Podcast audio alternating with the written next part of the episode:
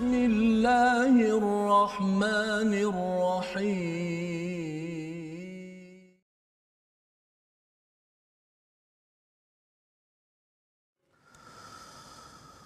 لولا ينهاهم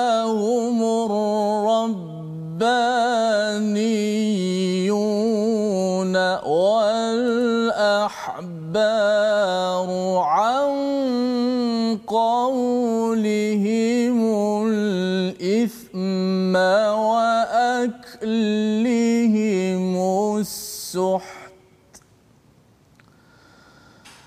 لبئس ما كانوا يصنعون.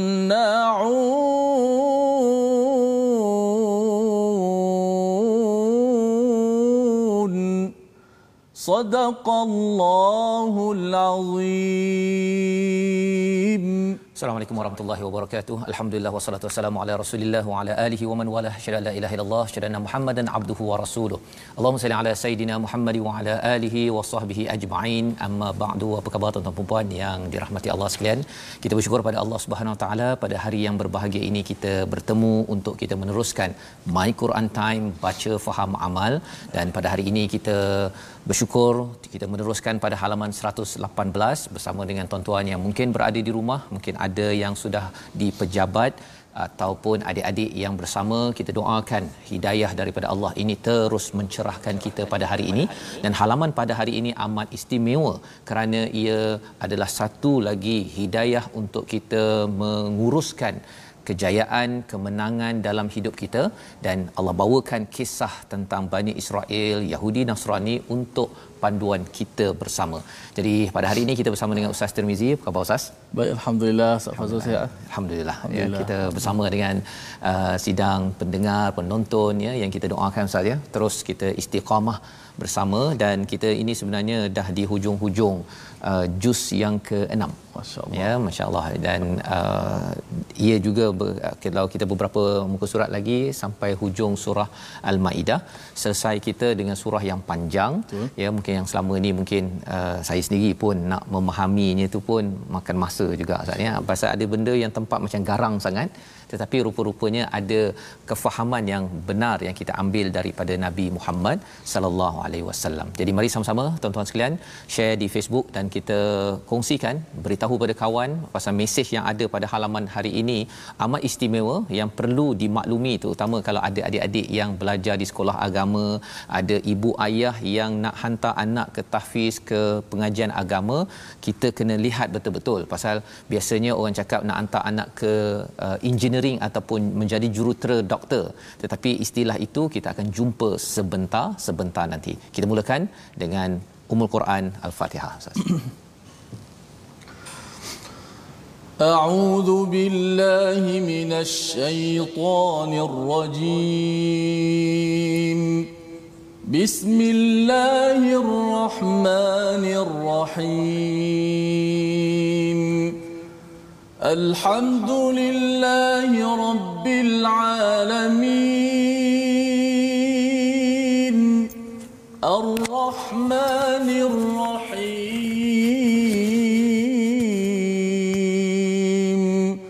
مالك يوم الدين. إياك نعبد وإياك نستعين. اهدنا الصراط المستقيم. صراط الذين أنعمت عليهم غير المغضوب عليهم ولا الضالين.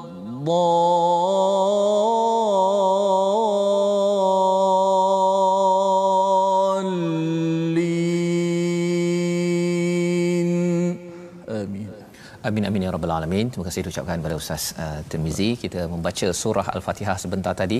Kita memohon pada Allah Subhanahu taala kita dipimpin menjadi orang yang diberikan nikmat ya, bukan yang dimurkai, bukan yang disesatkan. Dan kita bertemu daripada surah Al-Baqarah sampailah surah Al-Maidah pada hari ini.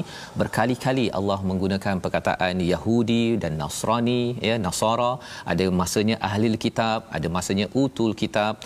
Semua peringatan itu adalah peringatan untuk kita tidak mahu jadi orang yang dimurkai ataupun yang di, disesatkan. Dan dua contohnya dua kumpulan yang pernah diberikan kitab tetapi tidak menyikapi ataupun berinteraksi dengan betul itu itulah Yahudi dan Nasrani. Yahudi itu digelarkan maghdubi alaihim dimurkai dan juga orang Nasrani itu Kristian itu yang disesatkan. Dan kita akan lihat kepada sambungan daripada perbincangan kita semalam. Mari kita lihat kepada sinopsis pada hari ini. Iaitu pada ayat 58 hingga 60 pada hari ini kita akan melihat kepada kerosakan yang dibawa oleh orang Yahudi dan juga musuh Allah terhadap Islam dan muslimin dan balasan Allah terhadap orang-orang yang derhaka istilahnya fasik di dalam di dalam al-Quran.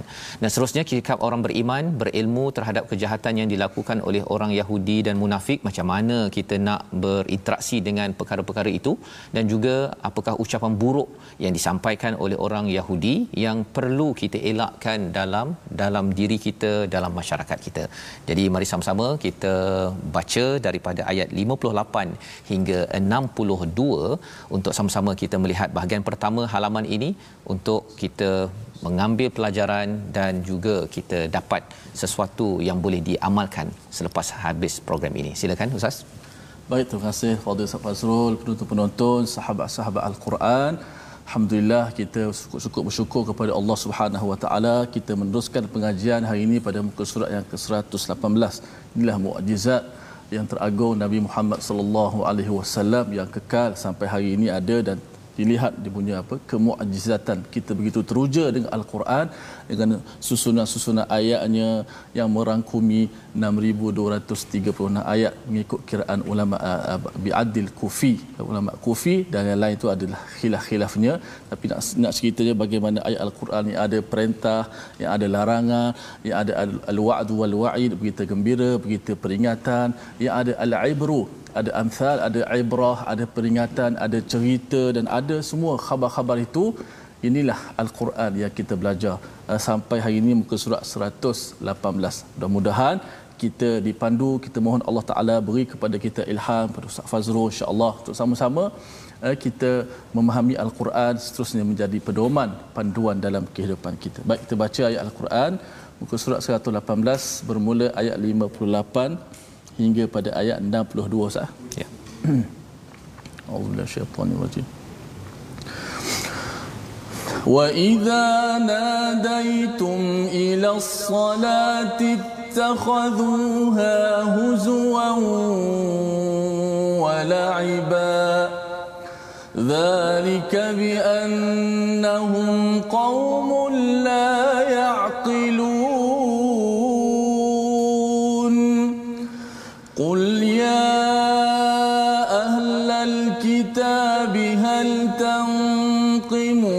منا إلا أن آمنا بالله.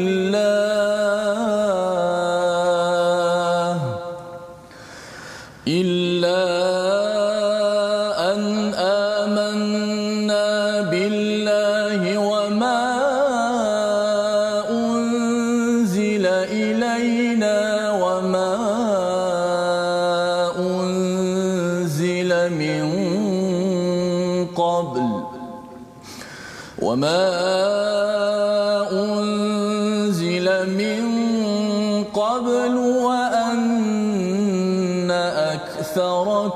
فاسقون.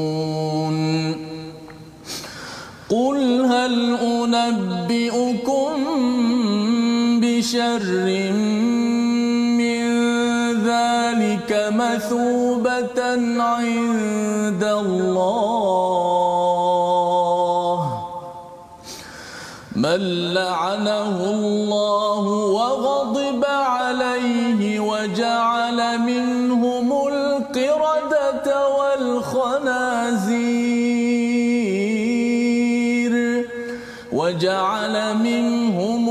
القردة والخنازير وعبد الطاغوت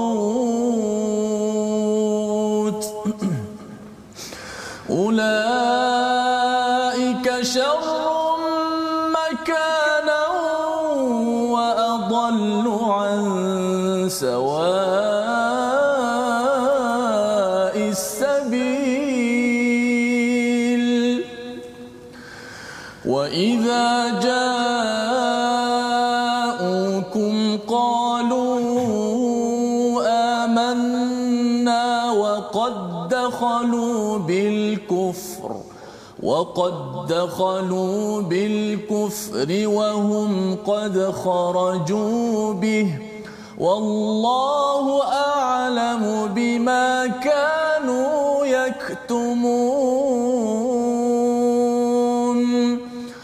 وترى كثيرا منهم يسارعون في الإثم والعدوان.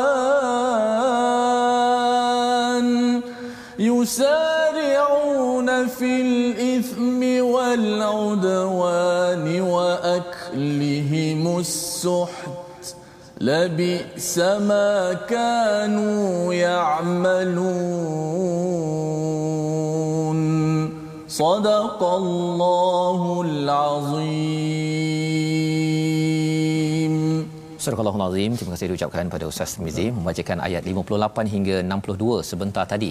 Kita melihat semalam kita sudah pun melihat kepada bagaimana Allah mengingatkan kepada kita semua kepada orang yang beriman jangan mengambil daripada uh, mereka yang mengolok-olokkan yang mengejek-ngejek mempermain-mainkan daripada hal agama ataupun yang diturunkan oleh Allah Subhanahu Taala. Jangan ambil mereka ini sebagai sebagai aulia ya sebagai pemimpin dalam kehidupan. Dan pada ayat 58 pada hari ini dan apabila kamu menyeru ini uh, apa tanda orang itu me- mengolok-olok ataupun mengejek-ngejek tuan-tuan ya? Salah satunya apa? Apabila kamu menyeru mereka untuk melaksanakan solat mereka menjadikannya bahan ejekan dan permainan ya yang demikian itu adalah kerana mereka orang-orang yang tidak mengerti. Jadi ini pernah berlaku pada zaman Nabi ketika di Madinah itu ada orang Nasrani ustaz ya, ustaz hmm. orang Kristian yang dia menyatakan bahawa uh, biar uh, apa dibakar nabi palsu. Ha, bila setiap kali azan sahaja dia pada azan tu kan asyhadu alla ilaha illallah asyhadu Muhammad rasulullah yang uh, si orang Kristian ini dia akan kutuk dia dia akan marah dan uh, selepas itu dia marah lagi marah dan uh, menurut As-Sudi seorang ulama uh, riwayatnya orang ini pada satu hari ada pembantunya ambil sesuatu lah kat rumah dia dan kemudian minyak tertumpah dan akhirnya terbakar rumah dia. Tapi nak ceritanya apa? Bahawa orang yang tidak suka pada solat kepada azan. Ha, perkara ini bukan sekadar pada zaman dahulu. Zaman sekarang pun ada orang yang tak suka azan ustaz. Dia kata kacau tidur. Kan ha, jadi kita kena ingat bahawa bila bercakap tentang azan ini ini adalah seruan daripada Allah SWT ia tidak wajar untuk diolok diejekkan. Malah kalau katakan ada orang yang memimpin dia kata uh, kita turn off. Uh, tak payahlah azan ni kan contohnya Sebenarnya azan ini adalah syiar. Syiar untuk kita ingat kepada Allah, orang tengah tertekan, tengah ada penyakit ataupun cabaran, bila ingat, bila dengar betul-betul kepada ayat Allah, pengalaman Ustaz ya, pasal kalau di US dahulu saya, bila tak, lama tak dengar azan tu kadang-kadang semayang pun boleh jadi terlewat jadi kena jadi amat sensitif kepada apps di dalam dalam telefon Masya kan? Uh, tapi bila dapat sekali sekala ada tempat-tempat tertentu tu dia boleh bagi speaker kecil je keluar. Bila dengar azan itu je rasa macam wah ini sebagai satu nikmat dan ini kita akan rasa lebih lagi apatah lagi kalau sekarang ustaz ya. Hmm. kita alhamdulillah masih azan kita dengar ya. Tapi kita kena pastikan bahawa uh, kalau ada yang kata uh, alah bisinglah azan ataupun hmm. kacau meeting saya dia tutup ke apa sebagainya kita kena ingat bahawa azan ini adalah syiar jangan diejek dan jangan dipermain-mainkan ya. Sehingga kan Allah cakap zalika bi annahum qaumul la yaqilun. Dia kurang akal dia macam tak ada akal ke? Ha lebih kurang gitulah ya. Allah cakap begitu pasal apa? Ini adalah seruan daripada pencipta ya. Jadi jangan diambil ringan. Pada ayat 59 kul ya katakan kepada ahli kitab ini Allah menggunakan perkataan yang uh, apa lebih uh, lembut kepada Yahudi Nasrani. Digunakan perkataan ahli kitab hal tu tanqimuna minna illa an amanna billah wa ma unzila ilaina wa ma unzila min qablu wa an aktsarukum fasiqun. Ya. Apakah maksudnya? Uh, kena nyatakan kepada ahli kitab bahawa sebenarnya mengapa kamu nak marah-marah kepada kepada kami? Kan? Kami ini beriman iman tak kacau orang ustaz ya. Malah orang beriman dia mengamankan dia mengamankan orang di sekitarnya termasuk orang bukan Islam. Itu orang beriman kan. Kalau Islam tu maksudnya dia mensejahterakan orang uh, orang Islam. Dia daripada tangan dia, daripada mulut dia. Jadi kami nak beriman kemudian kami ni beriman kepada Quran mengapa pula kamu marah-marah? Ha kan? Jadi kita dalam keadaan zaman sekarang ini kita ada negara-negara yang marah kepada orang yang beriman kepada orang Islam. Padahal orang Islam tu tak kacau pun ya. Cuma yang pastinya bila ada iman kita akan menegur kepada perkara yang tidak benar ya. Dan inilah yang tidak disukai oleh orang yang fasik apa maksud fasik? Orang yang derhaka. Orang buat salah kan? Dia tak suka pada orang yang yang ikut peraturan. Pasal nanti dia rasa macam eh apa sah kau uh, nak beritahu bahawa aku salah? Ha kan? Orang salah saja apa istilahnya? Dia yang yang menipu sahaja yang takut. Tapi kalau orang benar dia tidak takut pada kepada kebenaran yang ada. Jadi orang beriman dengan kebenaran inilah yang tuan-tuan kita tengok wahai ahli kitab dia dalam ayat 59 ini diingatkan apa kamu nak marah-marah ya dan disambung pada ayat 60 itu hal unabbiukum apakah kamu ingin aku kabarkan perkara yang lebih teruk lagi daripada perkara itu? Ha ya. Apakah empat perkara ciri uh, orang yang mendapat ganjaran yang teruk? Yang pertama mal'anahullah yang dilaknat oleh Allah Subhanahu Wa Taala. Yang kedua waghadiba alaihi yang dimurkai di sini bukan dicakap uh, waghadiballah tapi waghadiba alaihi Maksudnya apa? Dia dimurkai bukan eh, sekadar oleh Allah SWT tapi dimurkai oleh manusia. Manusia pun tak suka dengan orang-orang yang tidak mengikut kepada kepada keimanan. Yang ketiga, waja'ala minhumul qiradatal khanazir dijadikan sebagai uh, kera dan juga khinzir ya ada pendapat yang menyatakan betul-betul pada waktu dahulu uh, orang Yahudi ini yang uh, tidak mematuhi peraturan sabat Ustaz ya yang hmm. hari Sabtu tak boleh tangkap ikan tu uh. jadi dia pergi letak pada hari Jumaat hari Ahad dia ambil hasilnya dia cuba corner kan corner eh? corner itu dia kemahiran corner ni dia bukan sekadar orang Yahudi sebenarnya siapa-siapa ada kemahiran itu Betul. tapi kita minta pada Allah jangan kita jadi begitu Allah pernah menukar mereka jadi kera ataupun khinzir. Ada yang kata bahawa ini juga melambangkan perangai mereka suka mencebik ha ya. Mencebik itu kan kalau katakan uh, monyet-monyet tu kan dia suka adalah dia punya perangai yang teruk tu kan. Dan orang orang yang Yahudi ini dia kalau orang buat baik dia mencebik nabi memimpin dia akan buat muka uh, bukan muka 10 sen je muka macam maka monyet ha, kan? Dan kalau Hanazir ini apa sifatnya? Suka benda yang buruk-buruk. Bangkai sapu sekali. Ya jadi benda kotor rasuah ke apa lagi? Itu istilahnya suht. Ya perkara yang haram dia sapu sekali. Yang penting ialah apa? Saya nak makan. Ha, ya khanazir itu sifat dia begitu. Wa abadat tagut dan menyembah kepada perkara yang yang tagut ulaika syarrum makana wa adallu an sawa'is sabil inilah tempat yang seteruk-teruknya dan juga sesat.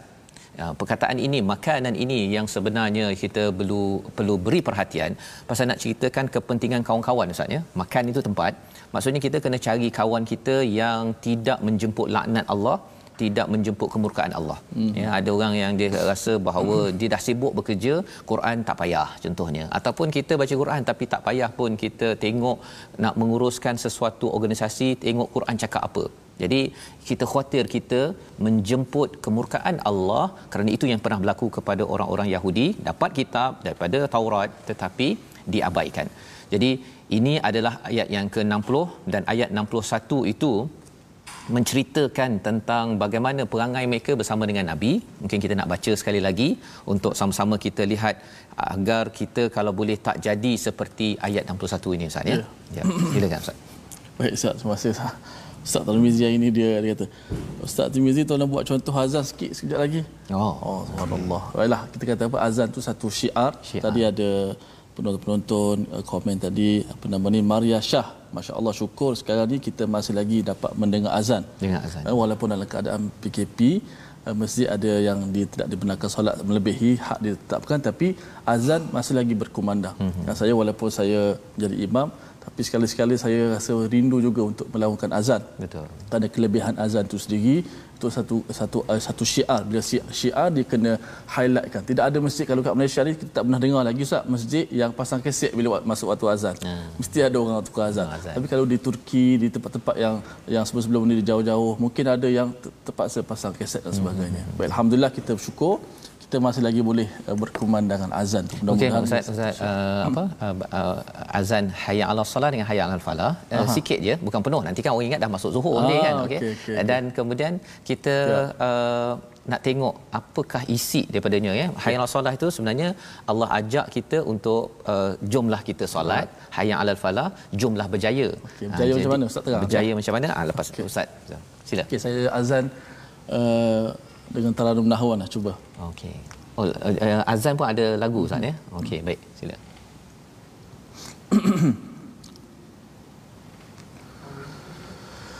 حي على الصلاة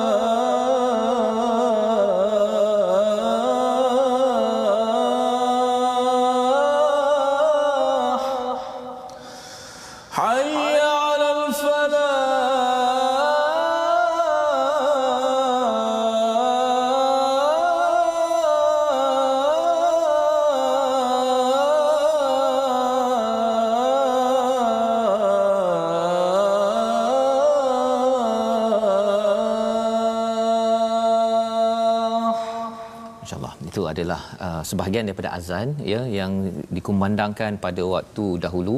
Dan bila bercakap dahulu itu bukan seawal nabi berdakwah ustaz ya hari pertama nabi jadi nabi tak ada azan lagi. Dia dapat apabila terutama bila dah sampai Madinah bila diwajibkan untuk solat. Hmm. jadi nak ceritanya perjuangan nabi 13 tahun di Mekah itu dan bila dapat dah solat itu baru ada azan. Hmm. kemudian mereka berbincang nak azan ke nak pakai tanduk ke nak pakai loceng Ya, macam-macam segalanya. Jadi nak ceritanya azan ini adalah selepas kita, nabi berjuang ya bila tuan-tuan ya adik-adik belajar azan ada setengah malu kan tak uh, saya seganlah nak azan sebenarnya azan ini sekarang ni kita pakai mic dalam bilik ataupun bilik berekon. Ha, tapi kalau orang dahulu sebenarnya mereka berjuang untuk mendapatkan azan kerana nak beritahu pada semua, eh jomlah kita bersolat dan mengingat pada Allah. Dan yang keduanya apa? Jomlah kalau kita dapat solat, confirm Allah akan memberi kejayaan kepada keluarga kita, kepada masyarakat kita, pada negara, terutama kita menghadapi cabaran sekarang perlu ya motivasi mungkin terhad kita dengar. Tetapi hayya ala salah ini berkumandang seluruh dunia pada setiap pada setiap masa. Jadi ini adalah uh, pelajaran yang kita dapat setakat ini pada ayat 60 tadi. Dan ayat 61 orang-orang yang Yahudi ini dia kalau jumpa kepada nabi dia kata oh kami ini uh, beriman. Kan? Tetapi bila dia keluar saja sebenarnya mereka sembunyikan tidak iman mereka itu kerana mereka nakkan manfaat dunia tapi tidak mahu kembali kepada Allah Subhanahu Wa Taala. Apa yang mereka nak buat? Mereka ingin penuhkan pada ayat 62 itu kehidupan mereka suka kepada dosa, suka kepada permusuhan dan suka kepada suht yang kita dah bincang sebelum ini. Jadi tiga perkara ini kita akan bincang sekali lagi. Cuba kita lihat dulu perkataan pilihan kita pada hari ini. Iaitu perkataan nada menyeru memanggil dengan kuat ataupun tegas. 53 kali disebut di dalam al-Quran dan dalam uh, ayat 58 tadi. Wa idza nadaitum apabila dipanggil kepada solat itu maksudnya azan ustaz ya. Betul. diajak kepada solat sebenarnya nabi nak mengajak kepada kejayaan. Kejayaan. Kejayaan. Semua semua manusia bukan hanya orang tertentu sahaja.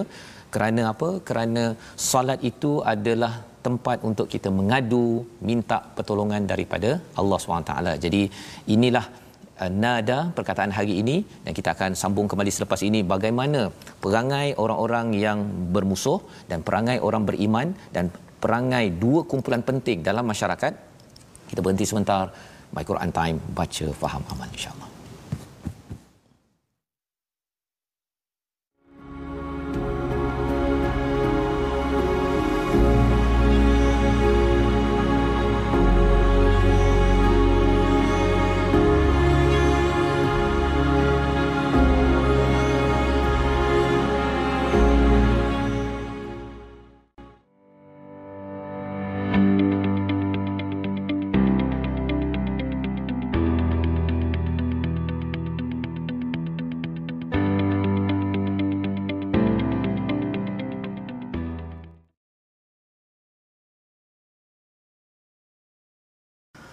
Hayya 'ala salati hayya 'ala falah ah, marilah kita menuju untuk melakukan salat kerana sesungguhnya salat yang dilakukan itu, itu semua itu adalah untuk kita menuju kepada kejayaan. Dan orang yang salat sebenarnya adalah orang yang berjaya dan dia akan menuju kepada kejayaan yang sebenar. Baiklah terima kasih kepada semua penonton-penonton dan sahabat-sahabat kerana setia dalam My Quran Time baca faham amal. Ramai yang share kita punya rancangan di Facebook dan yang menonton di televisyen di seluruh dunia di Malaysia, di Singapura, Brunei, Thailand, Indonesia dan seluruh ada daripada Jerman pun ada, Kanada pun ada. Mudah-mudahan kita semua dirahmati oleh Allah Subhanahu Wa Taala. Baik alhamdulillah kita nak uh, ambil masa sedikit untuk tajwid pada hari ini. Dua hari yang lalu kita telah terangkan uh, tentang satu sifat bernama safir. Semalam pun Ustaz Tarmizi Abdul Rahman terang tentang safir iaitu bunyi suara yang desiran yang kuat uh, pada tiga huruf yang berkongsi pada makhraj yang sama iaitu sad, zai, sin. Jelas dah. Uh, huruf tu kuat dan jelas uh, kerana memiliki sifat safir. Okey hari ini kita nak uh, terangkan tentang peringkat dia. Uh, safir terbagi pada tiga peringkat pertama paling kuat B pertengahan C paling lemah. Ha, huruf-huruf sofir itu dia ada huruf yang paling kuat ada pertengahan dan paling lemah. Kita lihat slide eh, eh, apakah yang disebut eh, eh contoh-contoh ataupun huruf yang sofir yang paling kuat? Kita lihat di skrin. Paling kuat ia terjadi pada huruf sofir yang ada tasydid yang bertasydid ataupun bersabdu. Contoh sanada'uz zabaniyah bila bersabdu huruf sofi itu akan jadi kuat. Lebih kuat daripada mengatasi huruf-huruf yang lain. Sebab apa dia sabdu sabdu ni seperti dia dua, dia dua huruf. Pertama dia mati sanad'uz. Kemudian dia berbaris di atas za. Jadi makhraj pada makhraj tu agak lama. Sanad'uz zabaniyah contoh kedua sin. Wassalamu ala man ittaba'al huda wassalamu. Yang ketiga huruf sad salah wa yuqimunas salah. Ha ni peringkat. Ha, jangan pening-pening jangan rasa apa pula peringkat. Ini kita nak tengok mana huruf safi yang paling jelas yang paling kuat. Ha, maka huruf safi yang bertasydid paling kuat pertama. Yang kedua pertengahan. Pertengahan terjadi pada huruf safi yang sukun yang mati yang mati jadi uh, huruf yang safi yang kedua yang pertengahan contoh zai mati tazrauna sab'a sinin taz taz uh, yang kedua. Kemudian contoh sin yasalunak yasalunak yas kemudian yang ketiga labi sama kanu yasna'u tu sad Kemudian huruf sofa yang paling lemah terjadi apabila huruf sofa yang berbaris. Bila berbaris, dia tetap ada sifat sofa, tetap ada sifat sofa tersebut, tapi dia hanya tidak sepertilah huruf tu kalau dia mati ataupun dia bertasydid. Contoh zai, kana zahuqa za za tetap bunyi safinya za za kalau huruf uh, sin yusari'una fil ith yusari'una yusa kemudian yang terakhir sad contoh sad wa salawatir rasul. Wa salawatir rasul. Sa sa sa za sa. Tetap bunyi huruf safi itu. Sallu ala nabi, mari sama-sama kita berselawat. Alaihi salatu wassalam. Terima kasih ucapkan pada Ustaz Tirmizi berkongsi uh, safir ya. Kita menyambung balik Ustaz ya daripada dua hari lepas tentang hurufnya. Ada tiga saja, ada sin, ada zai dan juga ada sad. Sad ya. Jadi tiga huruf ini untuk kita ambil uh, perhatian dan kita ingin meneruskan ya uh, pembacaan kita daripada halaman 118. Jika tadi tadi kita sudah pun sampai ayat yang ke-62 wa tara kathiran minhum kita akan melihat kamu akan melihat daripada mereka uh, yusari'una fil ithmi wal udwan. Ini perangai bagi orang yang suka melekehkan, suka mempermainkan seruan untuk solat. Ha, kalau seruan untuk solat pun dia lekehkan ustaz. Memang confirm tak solat. Lah kan? Ya. Jadi kalau orang yang suka melekehkan dia meeting pun kata tak apalah kita lewat solat sikit. Ya kita tak nak jadi begitulah ya. Ataupun pandang bahawa alah sikit-sikit nak solat. Contohnya perkara tersebut dia akan memberi kesan uh, psikologi kepada orang itu mudah untuk ithm dosa. Yang kedua permusuhan. Dan yang ketiga wa aklihi musuht mudah untuk makan perkara-perkara yang haram. Tak kisahlah yang penting kita untung ya. Perkara itu muncul kerana pada awalnya mempermain-mainkan seruan untuk untuk solat. Jadi hati kita ini perlu diasah agar kita jadi orang yang tidak seperti orang-orang Bani Israel ataupun Yahudi dalam konteks pada zaman Nabi di Madinah. Kerana Allah menyatakan pada ayat 62 labi sama kanu ya'malun. Habit mereka amalan mereka ini adalah teruk amat teruk Allah cakap pasal tiga perkara ini. Zaman sekarang ini orang yang uh, suka menaburkan oduan ini ustaz. Di internet namanya cyber trooper. Ha ya. Yang kalau cyber trooper untuk bawa mm-hmm. kebaikan okey. Tapi ini yang suka memusuh-musuhkan ya. Ataupun uh, kalau ithm ini bincang macam mana nak buat perkara-perkara dosa. Dah waktu covid-19 ini Allah suruh berhenti ya. Tetapi ada setengah orang masih lagi dia merancang untuk perkara ini. Betul. ini kerana apa? Kerana asalnya walaupun kita bercakap tentang uh, orang Islam tetapi kita kena ingat bahawa orang Islam mestilah membina iman sehingga kan terjauh daripada tiga amalan ini dan dia membawa kepada alah asalkan dapat projek asalkan untung sapu. Ha, ya dia tak kisah pun sumbernya apa dilaburkan pada apa. Ini yang kita doa agar kita terhindar dengan kita menjaga solat kita ustaz ya. Jadi hmm. solat ini dia tiang pasal dia jaga banyak perkara dalam hidup kita. Apatah lagi sampai di akhirat dia menjadi uh, amalan pertama yang akan di disemak. Jadi itu manusia ataupun umat secara umum. Tapi apa tugas penting yang perlu dibuat oleh dua kumpulan utama dalam masyarakat Yahudi juga ada kaitan dengan masyarakat kita. Jom kita baca daripada ayat 63 hingga ayat 64 insya-Allah. Silakan Ustaz. أعوذ بالله من الشيطان الرجيم. لولا ينهاهم الربانيون والأحبار عن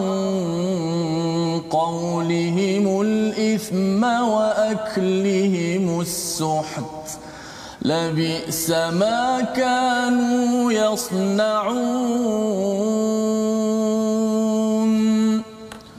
وقالت اليهود يد الله مغلولة غلت أيديهم ولعنوا بما قالوا بل يداه مبسوطتان ينفق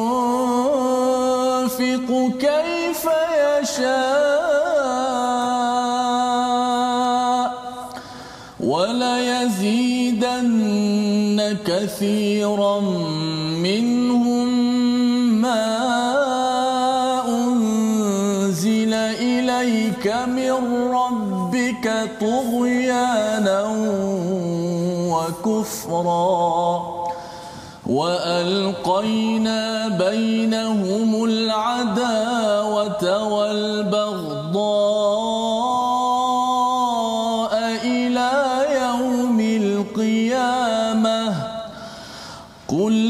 وما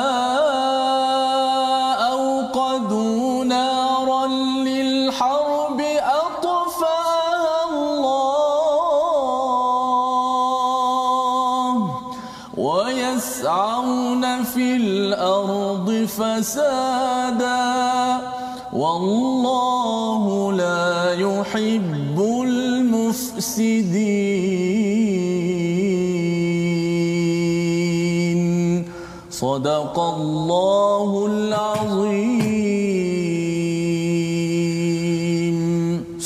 Azim begitulah bacaan daripada ayat 63 64 ayat 63 ini memberi fokus kepada dua kumpulan penting di dalam masyarakat Yahudi ya dalam uh, tradisi ahli kitab. Iaitu yang pertama Allah menyatakan di sini laula mengapa para ulama dan para pendeta ya rabbaniyun ini rabba rabbai uh, ustaz ya maksudnya mereka ni adalah orang yang uh, selalu memberi ceramah ya yang memberi pencerahan kepada masyarakat Yahudi. Dan juga ahbar ini adalah pendeta ini daripada perkataan hiber itu maksudnya dakwat. Mereka ni adalah orang akademik ataupun uh, orang-orang yang banyak ilmu ya. An qaulihimul ithma wa aklihimus suht iaitu daripada perkataan mereka yang berdosa dan juga makan perkara yang haram ya. Tiga perkara tadi kita dah bincang pada ayat 62 maksudnya masyarakat Yahudi itu uh, kerana mereka ini suka berbincang pasal dosa pasal pemusuhan dan makan perkara yang haram riba dia kata halal untuk semua orang kecuali ke sesama Yahudi. Itu pendapat mereka. Ya. Jadi dia boleh dia kenakan orang sana kenakan kenakan.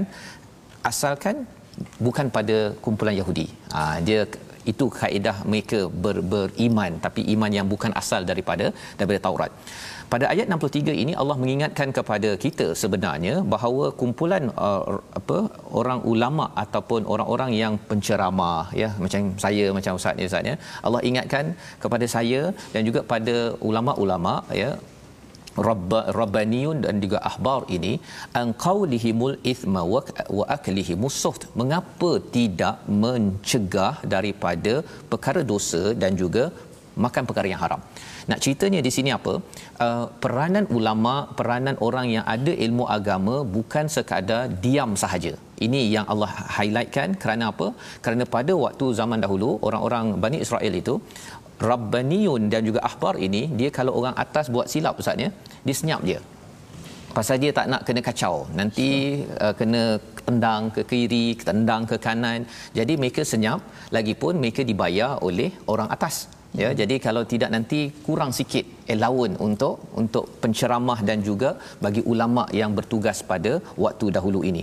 Jadi Allah ingatkan kepada kita kepada saya bahawa sebenarnya tugas bagi adik-adik yang belajar dalam bahagian agama ibu ayah yang nak hantar anak ke tahfiz nak hantar anak ke uh, syariah usuluddin pergi ke timur tengah sebenarnya tugas mereka ini amatlah tinggi ustaz ya iaitu menegur kepada masyarakat umat yang mungkin bercakap perkara dosa ataupun perkara-perkara yang tidak halal. Ya itu peranan besar. Ya dan di hujung ayat 63 itu Allah menyatakan labi sama kanu yasnaun. Ini memang perkataan yang amat uh, besar sangat Allah marah Ustaz ya. Teruk sangat apa yang kamu bukan ya'malun ayat 62 tadi ya'malun maksudnya hmm. yang diamalkan individu seharian. Tapi yasnaun ini seperti engineer Ustaz ya. Engineer dia buat kilang yasnaun ni di di apa mereka lakukan uh, bersistem satu demi satu satu demi satu. Yang faham tentang membina sistem ini untuk memastikan umat ini tidak terlibat dengan dosa dan juga perkara haram di kalangan pemimpin sampailah kepada orang bawah adalah di kalangan rabbaniyun wal ahbar maksudnya dalam konteks sekarang ini penceramah-penceramah agama dan juga yang dekat dengan agama yang uh, mendalami agama peranannya ialah menjadi engineer kepada manusia. Ah uh, yasnaun itu ada kaitan uh, menghasilkan sesuatu secara bersistem dan secara banyak ya. Jadi sistem itu Allah kata labi sama kanu yasnaun. Apa yang dibuat oleh ulama oleh penceramah ni apa sebenarnya ni? Ha kan? Kamu sebenarnya menghasilkan meng, menghasilkan uh, apa pada umat. Kalau katakan umat masih lagi suka buat dosa suka buat kepada perkara yang haram ataupun kalau tadi di ayat 62 masih bermusuhan. Jadi ini adalah uh, seruan kepada pencarah-pencarah bahagian fakulti Islam Ustaz ya. Sebenarnya susun anak murid itu agar bersifat kritikal. Ah ya, kritikal bagaimana re-engineering ummah untuk menghasilkan balik ummah yang baik kerana ini tugas bagi pada engineer uh, kejuruteraan kimia Ustaz. Hmm. Dulu saya tak ada belajar macam mana nak bina manusia. Macam mana nak buat ubat, macam mana nak buat apa? Nak buat uh, kilang. Ah itu saya saya belajarlah ya kan waktu dulu kan. Tapi nak bina manusia memang kena serahkan balik kepada orang-orang yang belajar al-Quran, belajar hadis dan syaratnya mesti bersistem. Ha, yasnaun ini maksudnya kena ada sistem. Dia bukan sekadar ceramah satu macam tu saja, tapi kena okey um, psikologi manusia, kaji tentang keperluan manusia, ekonominya sebagainya. Ini yang digelar sebagai yasnaun. Jadi Allah menemplak kepada rabbaniyun wal ahbar ini kerana mereka belajar, mereka tahu ilmu itu hanya untuk simpan sendiri. Tidak membina umat dan sehingga kan umat pada waktu itu sanggup menyatakan pada ayat 64 yang itu tadi ustaz ya ustaz baca uh, perlahan tadi okay. kan okay. Uh, yang ayat waqalatil yahud okay. kenapa ustaz baca perlahan Baik. ustaz uh, sebelum ni kita pernah jumpa laqad kafara allazina qalu innallaha huwal masih ibnu maryam hari ini orang yahudi berkata tangan Allah ni belenggu uh, tangan Allah ni kedekut dan sebagainya ayat ini secara adabnya kata para ulama uh, ialah kita slowkan suara kita. Ya. Uh, wa qalatil yahudu yadullahi maghlulah ghullat aydihim. Selepas tu kita boleh uh, kembali normal. Sebab apa? Ayat ini kalau kita tengok adalah kalam orang Yahudi. Ya. Mereka kata tangan Allah terbelenggu, maghlulah. Ini kalam yang batil. Tak perlu kita baca dengan kuat supaya orang dengar. Bukan-bukan ya. masuk itu ada kalam Allah tapi atas lisan mereka atas yang lisan batil mereka. mengatakan sesuatu kepada Allah. Jadi kita dari sudut adab tak salah nak baca kuat pun tak ada masalah. Tapi kalau kita faham itu adalah kefahaman tadabbur. Ya. Jadi itu uh, sebenarnya betul. Bila tadi ayat 63 uh, para ulama, para pendeta dia senyap, mm-hmm. dia sampai masyarakat Yahudi itu sanggup cakap perkara yang tak sepatutnya. Allah. Pasal teruk sangat sampai dia cakap bahawa uh, yadullahi ma'ululah ya zaman sekarang ni sampai kalau kita tak jaga tuan-tuan bagi tuan-tuan yang mungkin uh, mendekati al-Quran mungkin dah pun belajar syariah usuluddin kita kena bina masyarakat kerana apa? Masyarakat kadang-kadang tercari-cari. Tapi bila dalam keadaan COVID-19 ini tercari-cari jawapan bila tak ada jawapan daripada ulama ataupun penceramah agama kesannya apa ramai yang tak ada duit ustaz ya berhenti kerja masalah dalam rumah tangga masyarakat. Akhirnya dikata bahawa Tuhan ni ha dia dah mula komen Tuhan. Betul. Komen Tuhan. Jadi komen Tuhan itu sebenarnya tak betul ya. Yang sebenarnya yang bermasalah kita kan. Kalau dalam ayat ni hullat aidihim walu'inu bima qalu dan Allah bercerita dalam ayat ini kesan daripada rosak ini membawa kepada orang Yahudi itu dia me, uh, me, apa sentiasa bermusuh membenci sampai hari kiamat. Kullama au qadu naran lil harbi atafah Allah ya dia sering untuk mewar-warkan berperang. Ya jadi perang di dunia ini sebenarnya ada sumber ya tetapi Allah akan handle. Yang pentingnya ialah jangan sampai kita terlibat dengan kerosakan. Yang kita doakan pada Allah SWT ya kita dapat ambil pelajaran daripada halaman 118 ini. Mari kita lihat resolusi hari ini. Iaitu pada ayat yang ke-58 resolusi kita ialah kita nak memastikan bahawa kita tidak tidak mempermainkan syiar solat. Ha, itu yang kita belajar pada ayat 58 dan pada ayat 59 berhujah dengan jelas bukan dengan asabiah. Itu yang kita nampak tadi bila orang Yahudi ahli kitab itu dia benci sangat marah-marah kepada orang beriman. Tapi sebenarnya orang beriman ada hujah. Ada hujah. Dan pada ayat 63 kita belajar resolusi yang boleh kita ambil sebagai amalan kita menegur kesalahan. Dan jangan dia membisu terutama bagi yang berilmu agama, yang belajar ilmu agama bukan sekadar untuk kerja tetapi kita perlu membina ummah ini semula insya insya-Allah. Kita doakan agar Allah pimpin kita dengan iman dan kita menjadi umat yang sentiasa sentiasa menyeru kepada kebaikan dan tidak menuju kepada dosa permusuhan dan memakan perkara yang tidak tidak halal. Kita bersama dengan Ustaz Tirmizi. Bismillahirrahmanirrahim. Alhamdulillahirabbil alamin wassalatu wassalamu ala asyrafil anbiya'i wal mursalin wa ala alihi wa sahbihi ajma'in. Ya Allah ya Tuhan kami jadikanlah kami golongan orang-orang yang menegakkan salat, menyempurnakan salat dan jadikanlah kami orang-orang yang menyegerakan salat ya Allah. Ya Allah ya Tuhan kami kurniakanlah kepada kami salat yang benar, kurniakanlah kepada kami salat yang khusyuk ya Allah. Ya Allah kau terimakanlah salat kami ya Allah. Ya Allah terimakanlah salat kami ya Allah. Ampunkanlah kesalahan kecuaian kami dalam salat ya Allah. Ya Allah peliharakanlah lisan kami daripada bercakap-cakap mengatakan perkara yang mengundang akan kemurkaanmu ya Allah. Ya Allah jadikanlah kami golongan ahlul Quran. Ya Allah jadikanlah kami golongan ahlul Quran. Ya Allah jadikanlah kami orang-orang yang sentiasa beradab dengan al-Quran. Ya Allah ampunkanlah segala kesalahan kami ya Allah. Masukkanlah kami ke syurga-Mu ya Allah dengan syafaat al-Quran dengan ayat-ayat al-Quran ini ya Allah. Amin ya rabbal alamin. Walhamdulillahi rabbil alamin Amin ya rabbal alamin. Moga Allah mengkabulkan doa kita. Kita inginkan uh, kita sentiasa dipimpin hidayah daripada al-Quran dan inilah seruan untuk kita sama-sama tuan-tuan ya kita melebarkan lagi kita memastikan anak-anak kita yang belajar ilmu agama adalah ilmu yang membina ummah semula inilah kempen dalam tabung gerakan al-Quran tuan-tuan boleh bersama menyumbang idea tenaga wang dalam nombor yang tertera kerana kita yakin bahawa sebenarnya individu-individu yang terlibat dengan al-Quran ini perlu diperkasakan dan perlu berfungsi dalam masyarakat untuk menegur perkara-perkara dosa, perkara-perkara pemusuhan, perkara batil ini yang nak membina balik masyarakat negeri negara ini adalah generasi ini ya. Iaitu mereka yang ada ilmu agama dua kumpulan yang berfungsi penting dalam masyarakat. Jadi insya-Allah kita doakan bersama. Kita bertemu lagi pada jam 5 petang, pada jam 10 malam dan juga 6 pagi. Rancangan ini dibawakan oleh Mufas yang sentiasa mengharapkan kepada tuan-tuan sekalian kita membina kembali umat ini agar berpandukan kepada kepada al-Quran dan terus kita menjadi umat yang sampai ke syurga Allah Subhanahu Wa Taala. Bertemu lagi kita by Quran Time baca faham amal insya-Allah.